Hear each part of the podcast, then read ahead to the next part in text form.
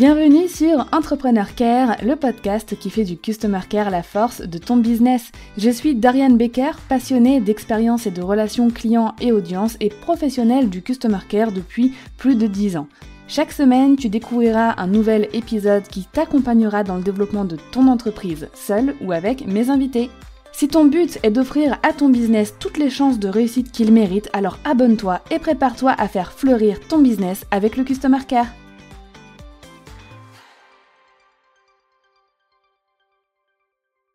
Je pense que tu connais l'email marketing.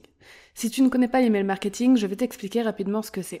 L'email marketing consiste à récupérer les adresses email de tes prospects, donc de tes potentiels clients, pour pouvoir ensuite communiquer avec eux directement par email via le biais notamment d'une newsletter. Récemment, une de mes clientes m'a contacté pour me poser des questions justement sur la mise en place euh, d'une mailing list, d'utiliser bah voilà l'email marketing avec ses prospects, avec ses clients, etc. Et je dois t'avouer que je ne suis pas une experte en email marketing, mais j'ai pu poser mon regard en fait, tout simplement, de professionnel du customer care sur l'email marketing. Et c'est ce que j'avais envie de partager avec toi aujourd'hui. Donc l'email marketing, c'est vraiment d'utiliser le canal de communication email pour échanger et pour envoyer des communications simplement aux personnes qui euh, se sont inscrites à ta newsletter. Donc soit avec un système de lead magnet, donc ce qu'on appelle lead magnet, c'est simplement attirer ces personnes-là en leur offrant quelque chose. Un exemple, mes 5 templates offertes euh, à télécharger gratuitement, c'est un lead magnet. D'ailleurs, si tu veux y rejeter un œil, je te mets le lien si tu veux voir à quoi ça ressemble euh, dans la description de l'épisode. Mais clairement, ça permet euh, d'obtenir des adresses email en échange d'un truc par contre super cool qui va vraiment aider mon audience et les personnes surtout qui s'inscrivent par ce biais. D'accord? Donc soit un système de lead magnet pour offrir de la valeur et qui est quand même une, une certaine raison, une récompense on va dire, à ce que la personne te donne son adresse email, ou alors tu peux avoir un système simplement de inscris-toi à la newsletter, mais il faut alors vraiment avoir une promesse de newsletter hyper forte pour que euh, bah, tes prospects se disent ok bah c'est vraiment génial, je vais m'inscrire. Parce que en vrai, on est nombreux à pas trop vouloir s'inscrire à de simples newsletters qui vont pas plus loin que euh, donner des nouvelles du business par exemple. Voilà, donc récemment, on m'a demandé des conseils et je vais simplement te lire le mail que j'ai répondu à ma cliente pour lui parler un peu dans les grandes lignes de comment mettre en place un système d'email marketing et ensuite je te débrieferai un petit peu tout ça et surtout je t'amènerai sur des réflexions pour que tu puisses utiliser cet outil, l'email marketing, aussi pour ta relation client. Ok? Alors je lui ai simplement répondu que bah, j'étais flattée. Déjà, elle me disait que j'étais dans ses newsletters favorites et que c'est pour ça qu'elle me demandait ces questions. Donc déjà, je lui ai dit, bah, je suis trop flattée d'être dans tes newsletters favorites, ça me fait vraiment chaud au cœur, car j'ai justement revu toute ma stratégie newsletter dernièrement. Je ne me sens pas encore assez expérimentée niveau email marketing pour faire un workshop dessus, mais voilà ce que je peux te conseiller. 1. Ton audience, ton client idéal, a-t-il vraiment envie de lire des newsletters? C'est la première question à se poser. En règle générale, la réponse est quand même oui. Quand on a bien déterminé son euh, client idéal, il a envie d'avoir du contenu de notre part. Ensuite, as-tu envie, toi, d'écrire des newsletters? Il est possible que la réponse soit non. Alors peut-être ça peut être un frein, ou alors peut-être que ça peut être l'opportunité de prendre une rédactrice web, par exemple, pour le faire à ta place. Que veux-tu dire dans cette newsletter? Est-ce que tu veux donner des conseils, partager les coulisses, partager les avancées de, ton, de, tes projets, de tes produits, etc. 4. À quelle fréquence veux-tu écrire? Donc, est-ce que tu veux écrire chaque semaine, une semaine sur deux, une fois par mois? Bon, c'est quand même moins recommandé. L'idéal, ça reste une fois par semaine. Enfin, une fois que tout le cadre est posé, euh, tu peux créer un fichier Notion, par exemple, avec tes idées de newsletter et un planning éditorial. Et planifier euh, bah, dans ce planning quelles newsletters seront envoyées à quel moment? Donc il faut bien faire attention à envoyer aussi des newsletters lors des grandes communications de ton business, un lancement, des sorties de produits, etc.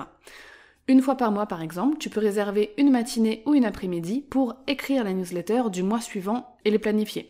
Comme ça, tu as de l'avance. Donc c'est important de te dire que ta newsletter sert à donner les actualités de ton business, mais pas que quand même. Ça sert aussi à vendre, mais ça sert surtout, ça c'est hyper important de garder ça en tête, ça sert surtout à créer un lien de confiance avec les abonnés à ta newsletter. Enfin, pour les outils, euh, tu peux commencer avec euh, celui que tu as, si tu en as déjà un. Si tu n'en as pas, tu peux utiliser MailerLite ou ConvertKit. On a aussi MailChimp euh, qui peut être utilisé pour ça. Donc voilà, ça c'est ce que j'ai répondu à ma cliente. Moi, ce que j'aimerais te dire, c'est que l'email marketing, c'est un outil qui peut et qui va générer des conversations par email. Donc il y a un lien très étroit entre l'email marketing et le customer care. Parce que, comme je l'ai dit à ma cliente, pour te lancer dans l'email marketing, il faut que tu t'adaptes à ton client idéal. Qu'est-ce qu'il a envie de lire? Qu'est-ce qu'il a besoin de lire dans ta newsletter? Est-ce que toi, tu as la possibilité d'écrire aussi tes newsletters, sinon le déléguer? Ensuite, fixe-toi des objectifs avec ta newsletter. Ça va clairement être créer du lien, mais selon les newsletters que tu vas envoyer, selon les périodes de l'année, il y en a certaines qui vont peut-être avoir l'objectif de vendre, l'objectif d'amener vers un autre contenu, etc., etc. Donc tu dois poser le cadre vraiment pour voir bah, la fréquence à laquelle tu vas communiquer à tes clients euh, ou à ton audience, parce qu'on peut avoir une newsletter dédiée client, mais une newsletter aussi euh, qui s'adresse vraiment à tes prospects. Tu peux euh, voilà t'organiser pour la création de contenu via cette newsletter, comme tu organiserais la création de contenu pour ton podcast, tes réseaux sociaux, etc. Mais surtout, une fois que tu commences à recueillir les emails et à envoyer des newsletters, il faut surtout te mettre en tête d'assurer le customer care qui va venir après ça. C'est-à-dire qu'il y a des personnes qui vont te répondre à ces newsletters. Et selon le nombre de personnes que tu as dans ta base de données email, tu peux recevoir énormément de réponses. Ok? Je prends l'exemple de quelqu'un qui a, je sais pas, 5000 personnes dans sa newsletter. Bah, il est fort probable que euh, si tu envoies ta newsletter, je sais pas moi, tous les dimanches, que le lundi matin, quand tu ouvres tes emails, tu aies euh, une dizaine, voire parfois une centaine de réponses à ta newsletter si elle était vraiment géniale, si tu poses des questions dedans, etc. Donc il faut euh, vraiment assurer le customer care, c'est-à-dire répondre à toutes ces personnes dans des délais raisonnables. Tu connais la chanson si tu écoutes déjà mes podcasts, mais en 24, 48, 72 heures grand maximum ok, et répondre surtout de façon qualitative. Donc les newsletters est certes un outil marketing pour créer du lien, mais elle permet aussi de faire des ventes. Il est estimé que le taux de conversion pour l'email marketing est en moyenne de 2 à 5% et peut aller jusqu'à 10% pour les meilleurs emails. C'est assez incroyable. Donc la réflexion que je veux que tu aies aujourd'hui, c'est si tu n'as pas encore de mailing list, est-ce que c'est pertinent pour toi? En règle générale, ça l'est quand même.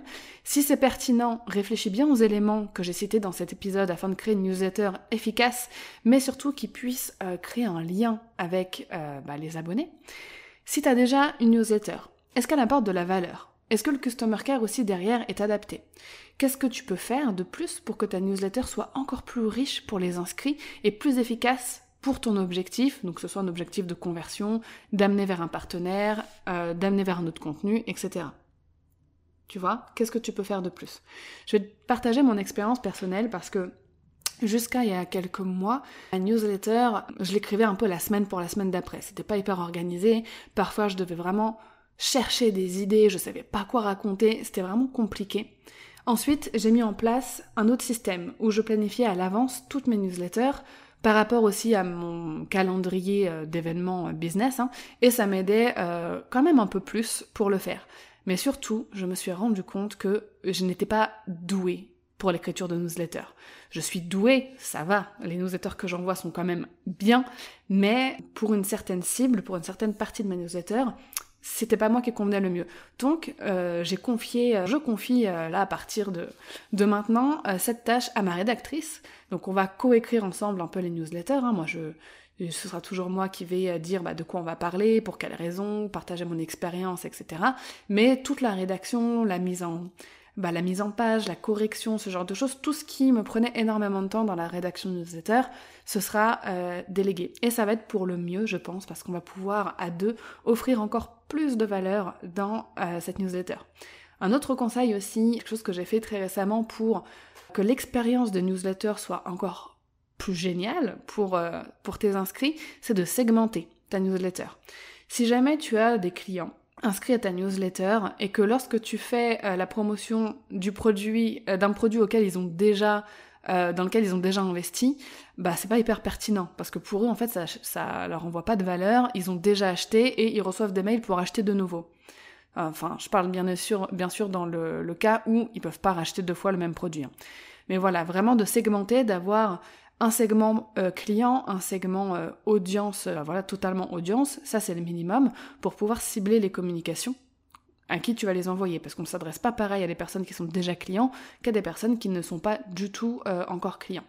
Et on peut, tu peux très bien créer d'autres segments. Moi, par exemple, comme j'ai plusieurs cibles, j'ai un segment pour les professionnels du customer care que j'ai déjà formé, donc des personnes qui sont déjà clientes.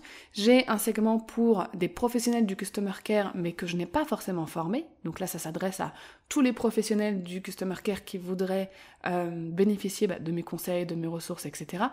J'ai un segment client et j'ai un segment newsletter. Donc ça, c'est mon plus gros segment. On va dire c'est le segment principal.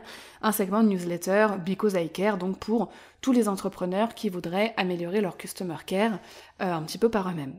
Donc voilà, et ça me fait euh, en vrai écrire euh, quand même quatre newsletters différentes, même si le contenu de fond peut rester le même, la façon dont je vais m'adresser euh, aux personnes dans ces quatre segments est totalement différente. Et parfois les ressources que je partage aussi. Je ne vais pas partager la même ressource à des pros du customer care confirmés et à des entrepreneurs qui débutent et qui savent pas encore ce que c'est le customer care, par exemple.